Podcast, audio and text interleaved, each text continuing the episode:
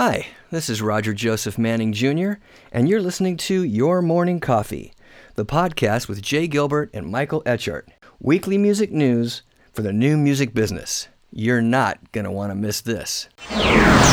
This week, we sit down with some very smart people Russ Crupnick from Music Watch, independent analyst Richard Kramer, and BeatDap CEO Morgan Hayduk. From Billboard, if the music business keeps growing, why the layoffs? And from Music Week, industry leaders on key issues including artist development, exports, and AI. There's that word again, Jay. AI. We keep talking about it. Well, we're glad you are all you are all here. I should say. Uh, Jay and I are ready to start the show right about now. Stand by for transmission. This is London calling. Wake up! The revolution is at hand! Your morning coffee is on the air. On the air. On the air. On the air.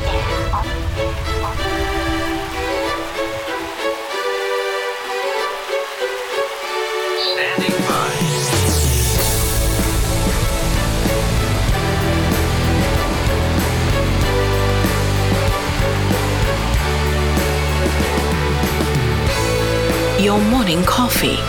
The weekly music news for the new music business. It's the highly curated, agitated, advocated, moderated, and liberated digital music information that you need to know. We are your digital music authority. And now, from our studios in Hollywood, California, here's your hosts, Jay Gilbert and Mike Etchart.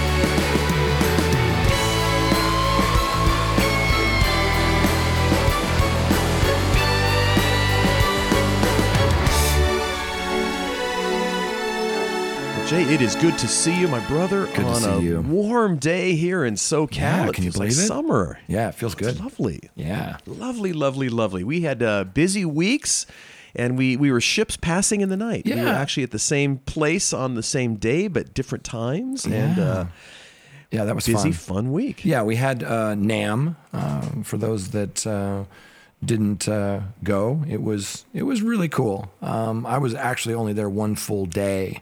Um, I did a session um, on uh, monetizing and merch and things like that that went uh, really well. It was really a lot of fun.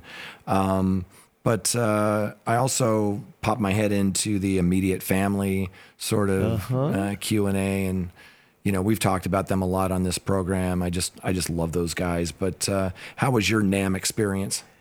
Oh, it's it was fantastic. And for those that don't know, the NAMM show, N A M M, it's the National Association of Music Merchants, and this is where they show all of the new gear to make music with. So everything from oboes to digital tools to everything, in between. Yeah. and it's it's one of the longest running trade shows in America. It started around 1901, and uh, it's the funnest thing that I get to do. First of all, just you just go and you know pull a guitar off the rack and play it, and you see lots. And we you know we're getting to an age where we know so many people in the business, and it was fun to see artists and people that work in the in that side of the world.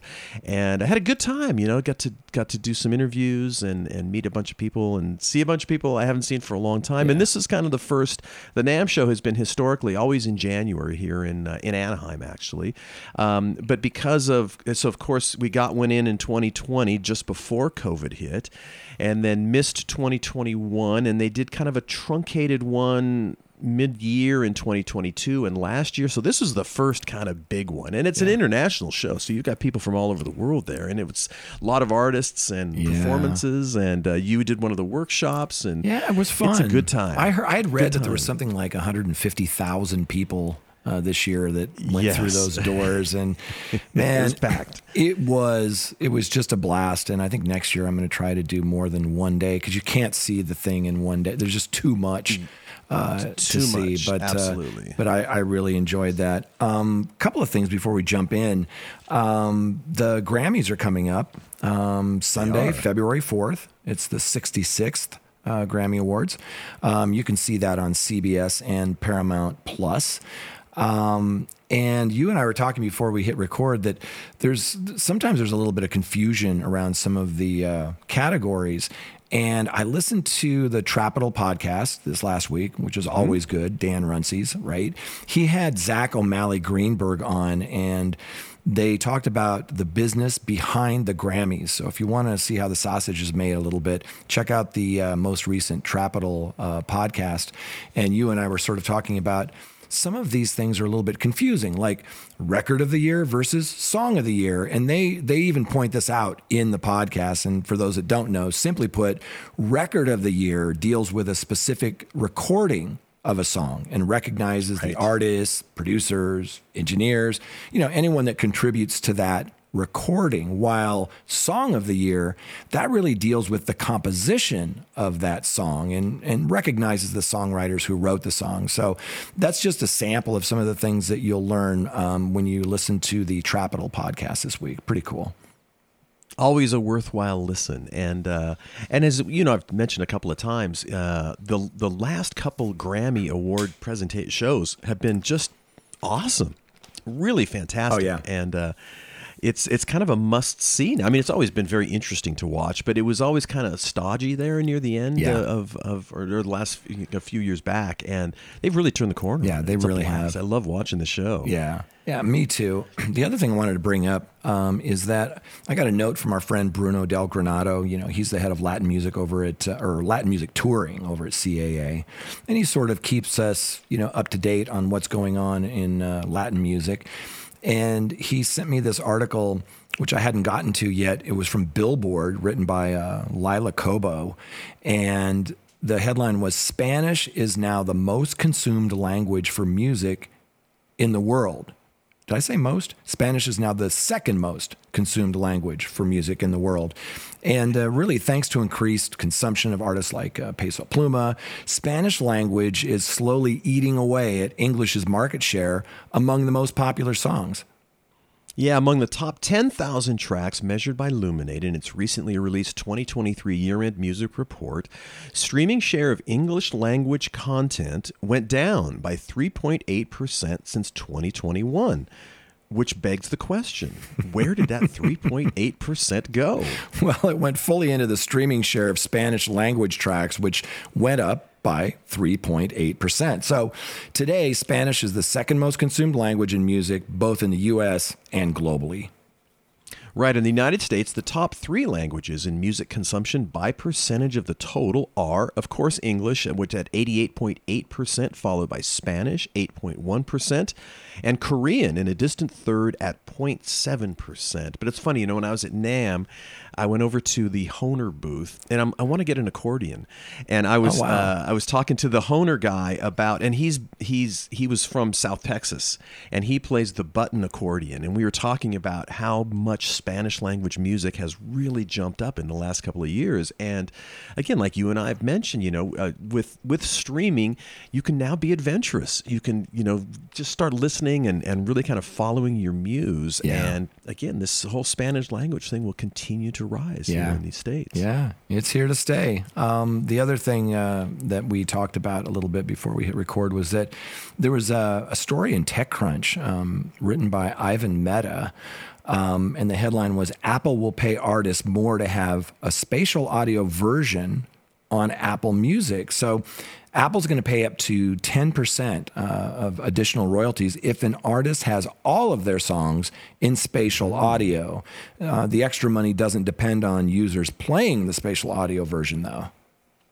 So, according to Apple, this change is not only meant to reward higher quality content, but also to ensure that artists are being compensated for the time and investment they put into mixing in spatial. That makes a lot of sense because you have to spend a little bit more money for those spatial audio, whether it's Sony 360 or Dolby Atmos. It takes a little bit more money. And you and I have talked uh, quite a bit about spatial audio. We're big fans. We've been in the studio. I mean, you brought me up to. Uh, uh, Ojai to listen to some amazing um, spatial audio mixes, and man, when you hear that in a studio, it's it's breathtaking, really. It is breathtaking. It gives you goosebumps. But it does take time and it takes money. And uh, I, I, I applaud this from Apple. Good, good, good on them. Yeah. We, we had three conversations, as you alluded to in the intro this week, um, that we recorded and we're going to drop into this episode because they're so good. Um, very smart people, as you alluded to. Russ Crupnick from Music Watch, independent analyst Richard Kramer uh, from my favorite podcast, Bubble Trouble, uh, Will Page, um, and also uh, BeatDAP CEO Morgan Hayduk. Uh, the first one, Russ Crupnick, you know, he wrote this article that we talked about last week. Um, it was titled "Monetizing Music Fans: Billion Dollar Opportunity or Super Fantasy," and we've been talking so much about super fans lately, and he sort of took a slightly contrarian look um, at at super fans. Indeed, Russ is a managing partner of Music Watch, a company dedicated to marketing research and industry analysis for the music and entertainment industry. Industry. He is also an adjunct professor at NYU Steinhardt Music Business Graduate Program, where he lectures on marketing strategy, pricing practices, and forecasting. Yeah, he's just a cool dude. So, uh, without further ado, let's listen into a, a quick conversation with Russ Crupnick. In your article, you point out that Lucian Grainge from UMG and Robert Kyncl from Warner Music Group, they've both recently suggested that music fandom is under monetized. Uh, both of them seeing uh, squeezing more dollars from music fans as a path to growth. But you point out that consumer research consumer research suggests that most fans really aren't ready to spend to enhance those relationships. So tell us about your research and, and what you learned. Right. Well, just by, by way of background, every year for the last more than 20 years, uh, we do an annual study of uh, of Americans to understand their music and entertainment consumption and habits and listening habits and what they're buying um, attitudes and motivations. And when I start to see some of these things being spoken of a lot, like super fans, or as we were chatting before, high res audio or vinyl, you know, we kind of home in on those and say, okay, well, what what do consumers really think about that? Um, and in the study this year, I, I was curious to look at two things. I wanted to know, a, what are they doing now um, that might represent super fan experiences? Uh, and B, what is the kind of interest or or potential. So if you start out with the first piece, what are they doing now? What we learned is about 3% uh, of Americans over the age of 13 would say that they've engaged in some kind of super fan experience. It's, you know, some kind of, of a, a VIP package created by artists, um, some kind of ticket bundle, a special release vinyl or CD, and, and so on. You know, all, all of the products that could be de- developed for superfans. So that's three percent. Just you know, to make it easier for the audience, that translates to about seven and a half million superfans, uh, which is not at all trivial. I mean, just by way of contrast, I think last year we had about 18 million vinyl buyers. So it's not a whole it's not the numbers who are streaming or paying for streaming but it's not a trivial number. So the next thing was to say well what is what is the potential for this? So we asked people to describe themselves. And we want to know you know are you really a super fan for your favorite artist? Do you go to their shows and follow them on social and buy their merch? And most importantly would you be willing to spend more on vip experiences for that artist uh, on the other hand, you know, hey, I'm just interested in listening to them. And about 20% fell into the first bucket, and about 40% fell into the latter bucket. So if you're a glass half empty kind of person, you could say, well, 20% yes, 40% no, that's not so great. The way I would also look at it is hey, if you think about it, today it's 3% it's potentially 20%, you know, that's a factor of seven to one versus where we are now. So there are millions and millions of people out there who could potentially be monetized uh, as super fans in some way or another. Uh, so again, I, will take the glass half full look and say, hey, we're there's very few right now, but there could be, I would agree, many more. Um, just think about if we could get another because I, you know, I was talking about the opportunity. If we could get another 10 million of those folks to be super fans, uh, and I'm just speaking about in the United States alone, 10 million, we get them to spend another hundred dollars, which frankly isn't a whole lot of money in my view. Um, for premium experiences, whether it's a, a, physical product or whether it's merch or, or something, another hundred bucks.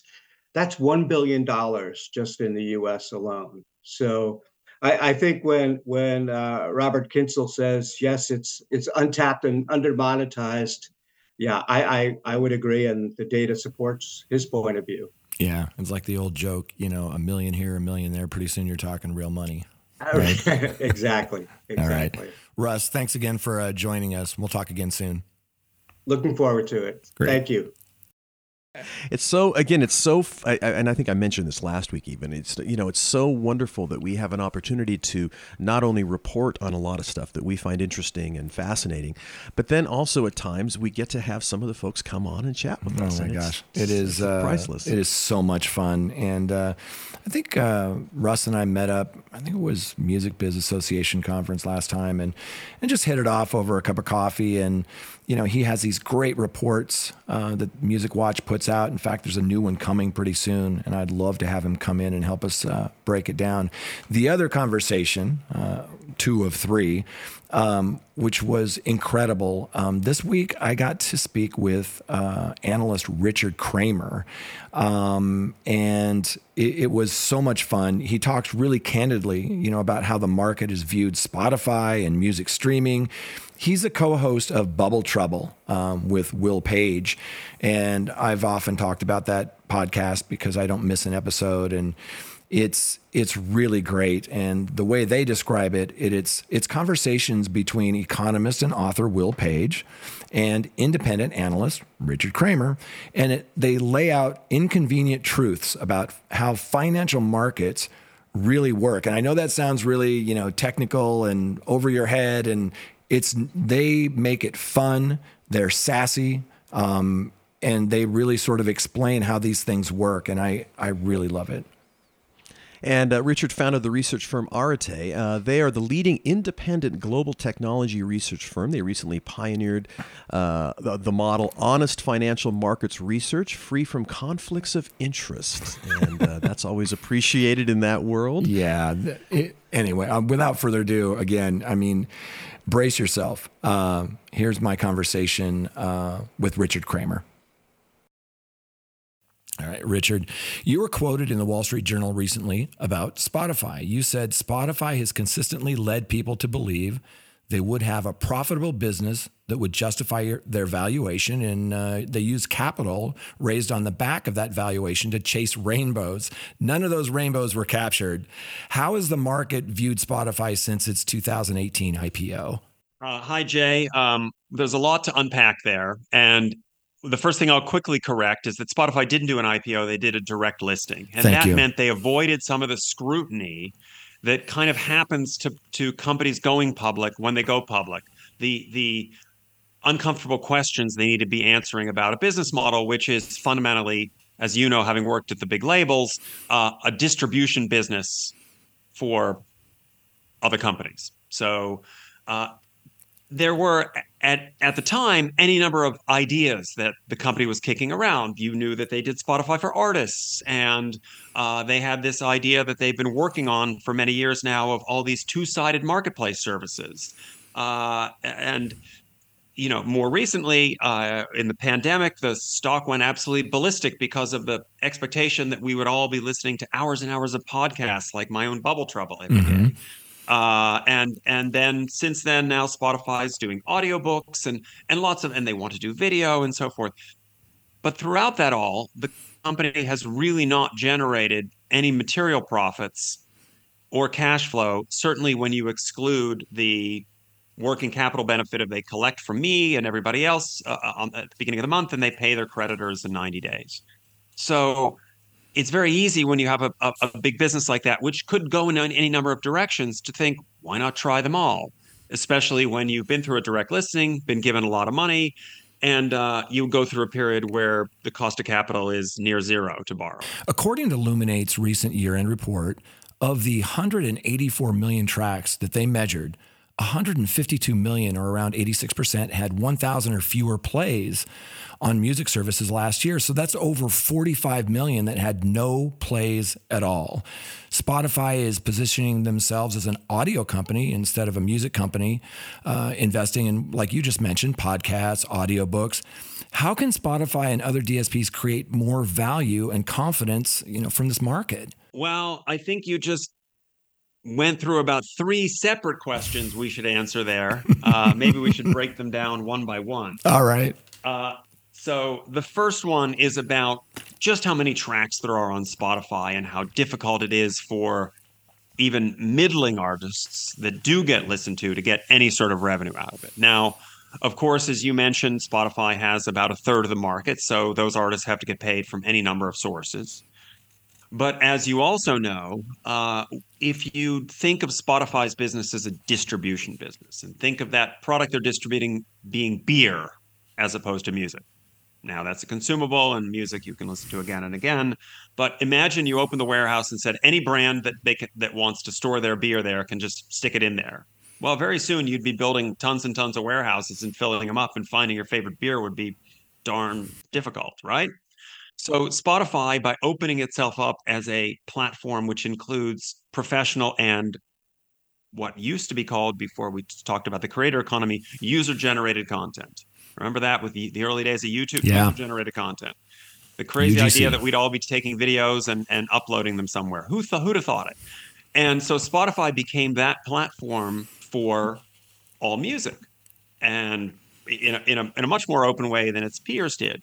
But of course, that means it's polluted with all sorts of nonsense. And you know, I could be meeting uh, the some folks uh, from BeatDAP, for example, in London here this week, uh, who believe there's extensive stream fraud on platforms like Spotify. Um, and the combination of all these tracks which are never listened to and all these infinite number of white noise tracks or happy birthday in Hungarian or what have you. Um, you know, they're all there to grab a piece of the the pie that gets divvied up. And just back to our core issue of chasing rainbows and running a company like Spotify, there's got to be a huge amount of work required and cost required just dealing with that avalanche, that torrent of new content that never generates any revenue. A friend of mine coined this phrase, Spotify drunk. And he, he did that to describe how myopic music business reporting is today. Why do you think there's so much attention placed on Spotify and really so much less on DSPs like, you know, Apple Music, Amazon Music, and, the others? Well, a couple of reasons. Um, the first one, obviously, is that music distribution is Spotify's core business. Whereas for Amazon, Apple, and YouTube Music, they are literally a drop in the ocean of companies with vast uh, revenue bases and cash flows.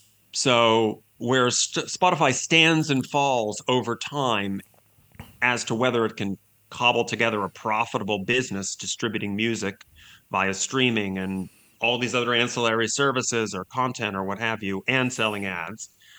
These other businesses, you know, it frankly doesn't matter. It doesn't even make it really to the earnings calls. Uh, it's barely mentioned. Maybe they'll have a little bit of a press release once a year and and throw a few stats around. I mean, I don't know. It's probably been over a year since we heard officially how many Apple Music subscribers there are. But let's take one other issue for Spotify, which is it's a classic founder-led company, and several things I've observed in 30 years of watching tech founders is they tend to be insecure and like a lot of publicity. I think you can think of one particular electric vehicle and social media platform guy who seems to want a lot of attention on themselves and they think it's it's in a way part of the content marketing or important for the business development of their services to draw attention to themselves as the plucky upstarts against the big tech giants and because of that you have in a company like Spotify probably an or, an inordinate number of PR and comms people whose job it is to ensure that the business gets talked about all the time. And you also have it as a confluence of all these music industry celebrities um, you know, the one out of 78 songs in the US this last year streamed was Taylor Swift, right? Right. You know, the, the, the interest in the NFL has doubled since Taylor Swift shows up at Kansas City Chiefs games, right? And all that silliness, right? But but clearly Spotify feeds off that and is part and parcel of that. Please include us in the global conversation. Uh, much more so, uh, and I, I I wouldn't be surprised to say that you or think that you have the same with Netflix versus all the other streaming services combined. Uh, and the ones that have the lowest profile uh, or or don't get talked about in the same degree, you know, it, it's it's not it, Spotify is is the is is spoken about as that standalone service that either proves or disproves the case that you can exist outside these big tech companies. All right, Richard, thanks again for doing this. I really appreciate it. All right. See you, man. Take care, Jay. Great. Thank you. Nice to see you. Well, he is nothing if not entertaining, isn't he? He's uh, well, and it, you know, you know, I've talked about this so much. It's, it's just I don't know that world, and I so appreciate having not only folks that can explain that world, but also explain it with a sense of humor and kind of put it in perspective. Yeah. And it's it's wonderful. Yeah, he he makes it so even knuckleheads like us can actually understand, you know, what he's talking about. And again, if you haven't listened to the Bubble Trouble uh, podcast, it is enlightening and it is just so enjoyable to listen to. And uh, one last thing before we get into our stories. Um, if you've been reading anything um, about streaming fraud, streaming fraud protection, you know, that's been such a hot topic lately, and people will pontificate about what percentage of streams are actually fraudulent. Well, in order to find out, the guy that they go to is typically Morgan Hayduk, and he's the founder and CEO of a company called beat BeatDAP, B E A T D A P, BeatDAP. And they're really the market leader in audit and fraud detection software for music labels, streaming services, all of that stuff. And it's been such a hot topic that I wanted to ask uh, Morgan to pop on and, and to break it down for us a little bit. So here is the conversation with Morgan Hayduk from BeatDAP. Morgan, uh, thanks for joining me. Good to see you. Thanks for having me, Jay. So, a couple of things before we jump into um, you know the user centric versus pro rata thing. Talk a little bit about what you've built over at BeatDAP. Thanks for the question, and and you know we've we've built, I think, the most sophisticated and effective fraud detection technology, purpose built for the music industry, um, and it comes at a point where I think we need it more than ever. Um, the revenue in streaming in particular is exploding and it's you know showing signs of continued growth in markets all over the world and ensuring that artists and rights holders are paid correctly fairly and appropriately is you know critical to the sustained success of the industry. And so our view is like many other online industries that have come before music once the revenue pot gets to be sufficiently large enough and the channels are there to exploit it fraudsters step in. And so we've decided that we're going to put them on notice and and really make it our mission to make music a much harder target for people who wish to commit fraud in our space. That's amazing. Um, talk a little bit about something you and I were sort of bouncing back and forth, and that is, you know, we talk a lot about um, the user centric versus pro rata model uh, today. Talk a little bit about what that is, and is either better for fraud detection? Good question. Let me step back even outside of music for a second. My view on this is that if there was an economic model in online industries of any shape and size, advertising, e-commerce, you name it, um, if there was an economic model that solved the problem of fraud, someone would have implemented it already, and we would have a bit of a roadmap at least to follow. The truth is, fraudsters are adaptive, and as long as the path into the platform, the path into the industry is there, almost irrespective of the economics, they'll work to try to exploit it. So I, for lots of reasons, people are positive about pro rata, positive about user centric, positive about other economic models that have been considered. And I try not to stray into the sort of broader debate about which one is best. But from the perspective of fraud, the way I think about it is this in the user centric model, the most valuable type of account is the dormant premium subscriber. And platforms don't share the dormant account figures for obvious reasons, but we know it's, you know, multiple percentage points, sometimes double digit percentage points or more of accounts that in a given month don't stream at all. the ability to co-opt one of those accounts in a model where each stream is worth, you know, if it's one stream in one month, that's a $10 stream or a $7 stream. Um, that's the most effective way to generate revenue in that model. And so what I expect will happen is if everyone tomorrow turned over to uh, user centric for a month or two, we would find a lot of anomalies that were evidence of bots running in the pro rata system that are now obvious in a new user centric model. And we actually do this. We model both types of um, economic models in our detection to try to find the obvious fraud that would show up in user centric and doesn't show up in pro rata. But for a month or two, I think we'd catch a bunch of stuff. And then the fraudsters would adapt. And what they would do is they would start trying to steal more legitimate accounts and use those, particularly the dormant ones, um, as their means to extract revenue rather than trying to run up the score with a bot and stream 5,000 times in a month and not get caught. They would find dormant accounts and they would stream 11 times. And so that presents just a new vector of attack and an adaptation to an economic model that I don't think fundamentally eliminates fraud.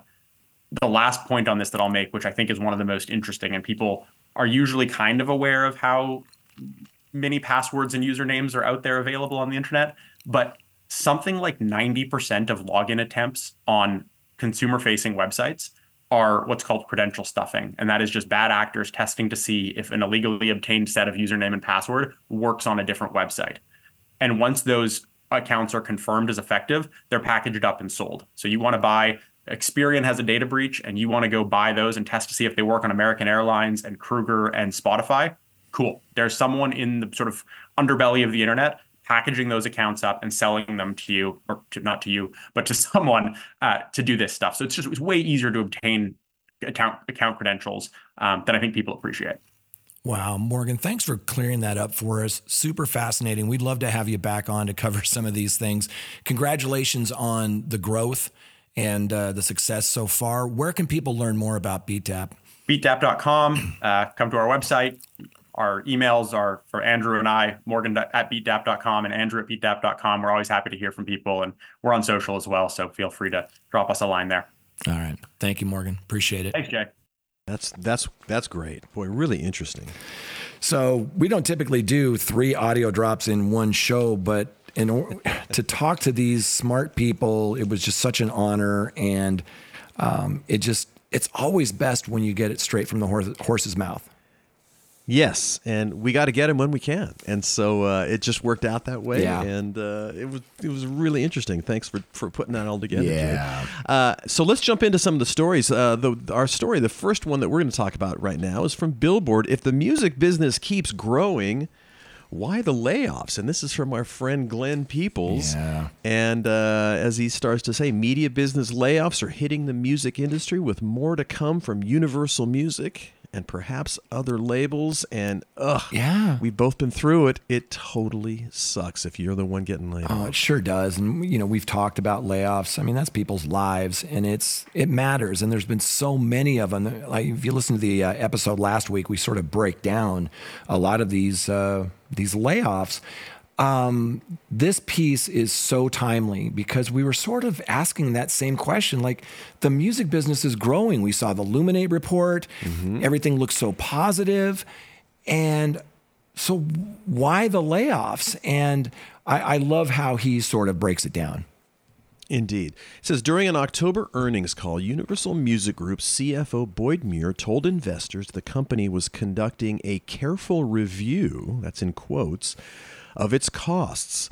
In the world of public company statements, that was a hint that UMG expected to make cuts to its workforce of roughly 10,000, specifically hundreds of jobs, in the first quarter of the year, as Bloomberg later revealed. Yeah, yeah. That I mean, they say hundreds of jobs, and, and they haven't given a specific number or where those are coming from. But you know, it's, it's horrifying. You know, UMG. You know, they had plenty of company until last year. The music business had, well, mostly escaped the job cutting that ravaged industries that depend on adver- advertising in 2022 and 2023. That was still best of times for the industry, which had found double digit growth in streaming. Uh, since 2020, 10 music companies have gone public to take advantage of investors' enthusiasm for music, including labels and publishers, you know, like UMG, Warner Music Group, Hybe, Reservoir, Believe, Roundhill, uh, you know, streaming services Deezer, Anghami, Cloud Music, and live entertainment firms, you know, like a, a spinoff of uh, MSG Entertainment. Right. So that changed during 2023. In March, WMG's new CEO, Robert Kyncl, a former YouTube executive, laid off around 270 people. That was 4% of the company's workforce to focus more on technology initiatives and, in quotation marks, new skills for artist and songwriter development, as he wrote in a memo to staff at the time. Downtown Music Holdings, owners of CD Baby, uh, Fuga, Songtrust, and more, also thinned its payroll in May. BMG laid off about 30 people in October. Digital music companies fared even worse in 2023. Spotify cut about 23% of its workforce in two rounds of layoffs. Tidal cut 10%.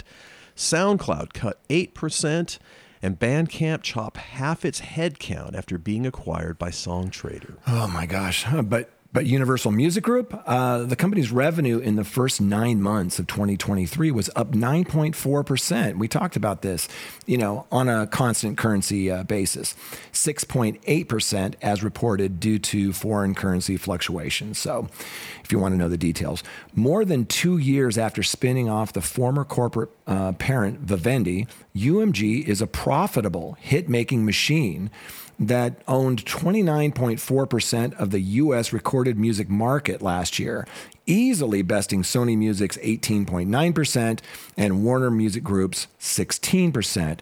Well, it has Taylor Swift, uh, Morgan Wallen, Drake, and many other big stars. So perhaps understandably, um, there's been talk that other labels could follow with cuts of you know one size or another. So, UMG's decision may be the most dramatic example of just how profoundly the music business is changing and how quickly. Lean is the new black. Bloat, or anything that evokes it, is out. Wow. The old ways of finding, developing, and marketing artists no longer work the way they used to. How big a radio promotion department does a label really need? How many radio promotion departments does its parent company need? At a time when radio no longer plays an important, uh, as important a part in breaking hits. Social media and data analysis matter just as much. So, could developing markets that once didn't account for much revenue Wow. You know, these are the things that we hear at meetings sort of spoken about. All the time. But, you know, mm-hmm. of course, Glenn finds it and, you know, shines a light on it. Um, UMG's next focus, uh, Chairman CEO Lucian Grainge wrote in a memo to staff in early January, will be creating the blueprint for the labels of the future. Uh, and to do that by building the technology to, to, to do more work in house, expanding and developing markets, and finding ways to better monetize super fans. Well, we just talked about that. That requires moving resources away from the legacy business. Um, Muir said in uh, an October earnings call to quote benefit from all of the opportunities that we see ahead end quote. What that will mean for how UMG re- reshuffles its organizational chart remains to be seen, but it's already building an artist services business with Virgin Music Group and making aggressive moves in developing markets and investments in um, TM Ventures in India, Chabaka in the United Arab Emirates. And for those that haven't even keeping up on the news, uh, Virgin Music Group, that's sort of this new group uh, combination of you know, uh, Ingrooves um, with mm-hmm. what used to be known as Caroline, which became Virgin Label and Artist Services, and you know, part of what was uh, M Theory. So put all those powerful teams together, and that's the Virgin Music Group that he's referring to. So, other music music companies are also reassessing their priorities. BMG uh, were spurned by new Thomas uh, by new CEO Thomas Coesfeld as a response to an international marketing structure that didn't meet expectations and duplicated the efforts of local teams. He wrote in a memo to a staff Businesses are repositioning themselves slightly to become more competitive. Um, Downtown Music President Pieter van Rijn says, One must always be mindful and not get complacent, he added, noting that the company needed to stay nimble enough to respond to the marketplace. Quote, What you do see in general is the music industry is maturing. The digital growth is still there, but it's slowing down. Well, as the article goes on to say, the world is changing too. Along with the major labels, companies like Believe and Reservoir Media are investing in Africa, the Middle East, Southeast Asia, and other regions where music revenue is growing. And both new companies and the established majors are expanding their artist services business to court creators who can now choose from among an increasing number of alternatives to a traditional major label deal.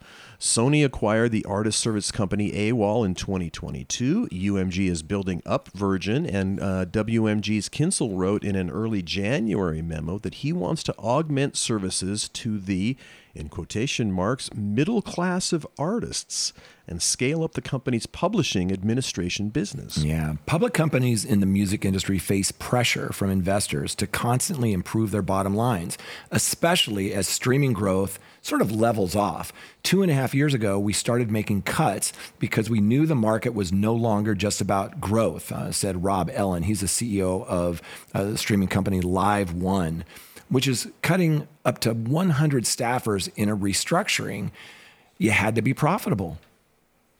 Right. The growth over profits era finally ended at Spotify, too, when the streaming giant announced it would cut 17% of its global workforce in December.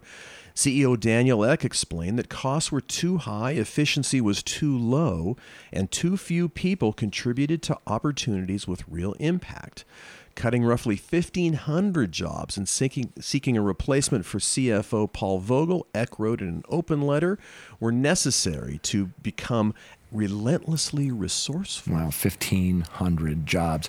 Record labels and music publishers have better margins than Spotify, right? Um, which will rarely turn a profit, but investors also expect more of them. In the first half of 2021, UMG, then a subsidiary of Vivendi, had a margin of about 21.5% in earnings, you know, EBITDA, earnings before interest, tax, depreciation, and amortization, and told investors in August it expected to reach the quote unquote mid 20s soon. Two years later, revenue had increased 34%, but its EBITDA margin, which we just described, was almost unchanged at 21.5%, right? With layoffs can come better margins. Restructuring saved Warner Music Group $19 million in fiscal year that ended September 30th, and Barclays analysts uh, estimated that UMG's layoffs could save the company $70 million annually. Wow. but to those who remember the crisis caused by the death of the CD, this talk of restructuring might have a familiar ring, and that would be me. Yes, it does.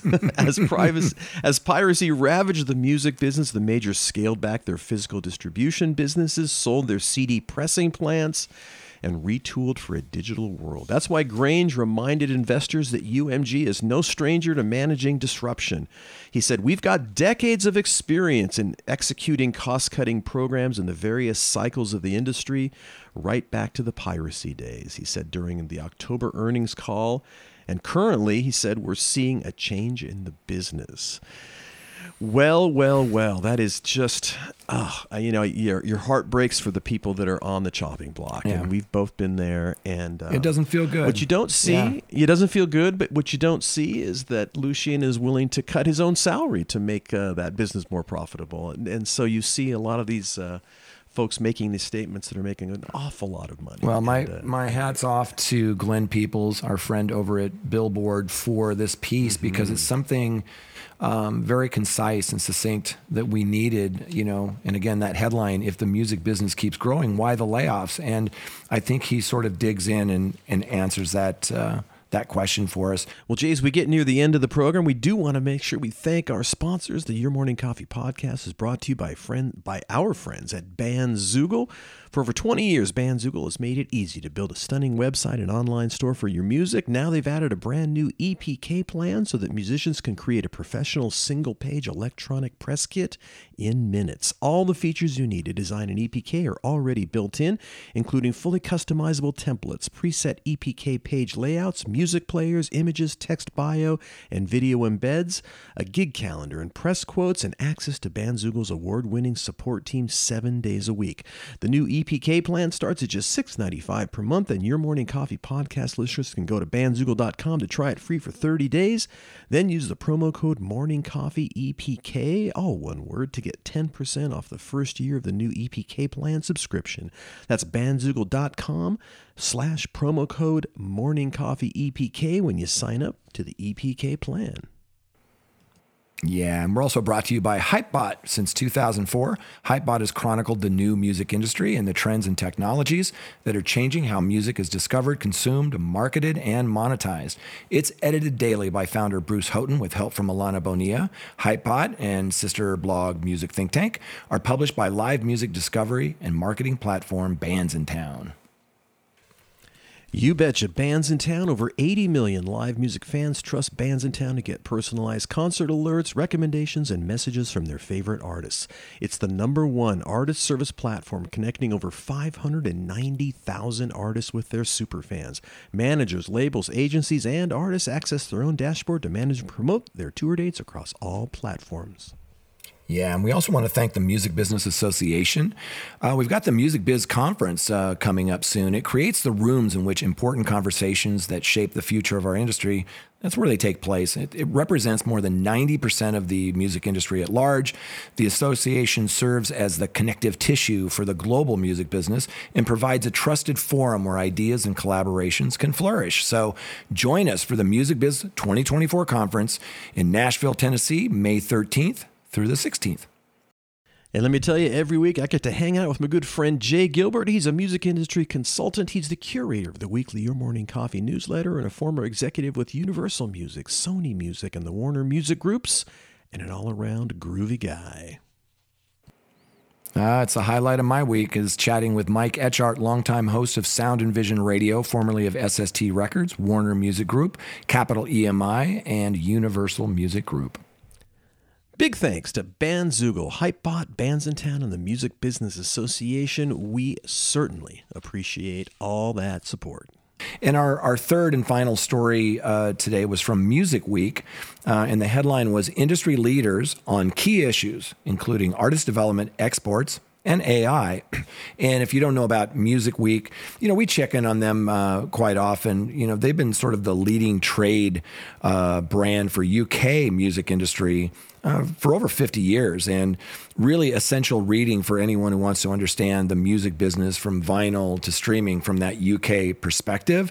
You know, and as well as covering industry news, their editorial team creates exclusive content that dives into, you know, key industry issues. Uh, check out their website. They do it, it is UK centric, but I, I pull some really great articles from there each week.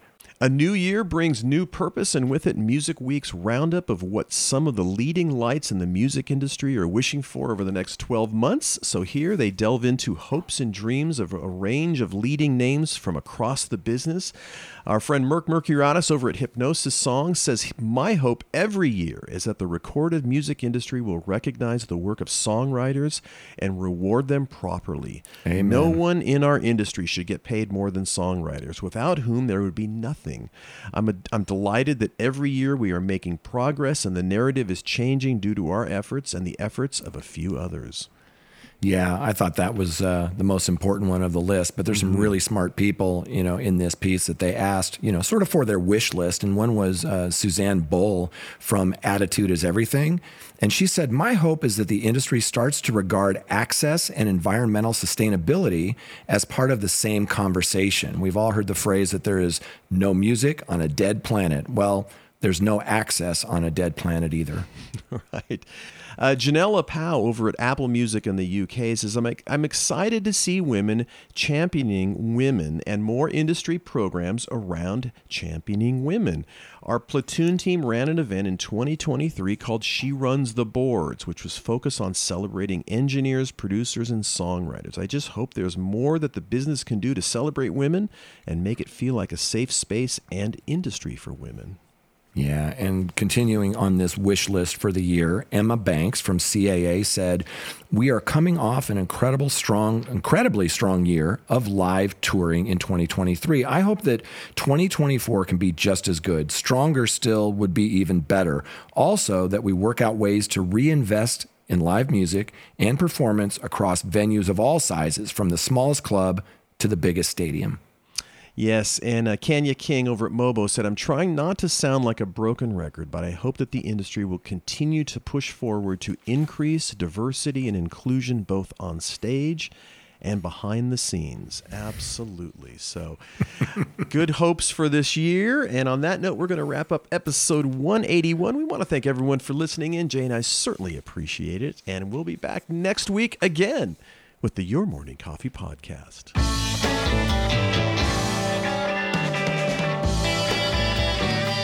You've been listening to Your Morning Coffee, the weekly music news program for the new music business. Join Jay Gilbert and Mike Etchart next time for the digital music news you need to know.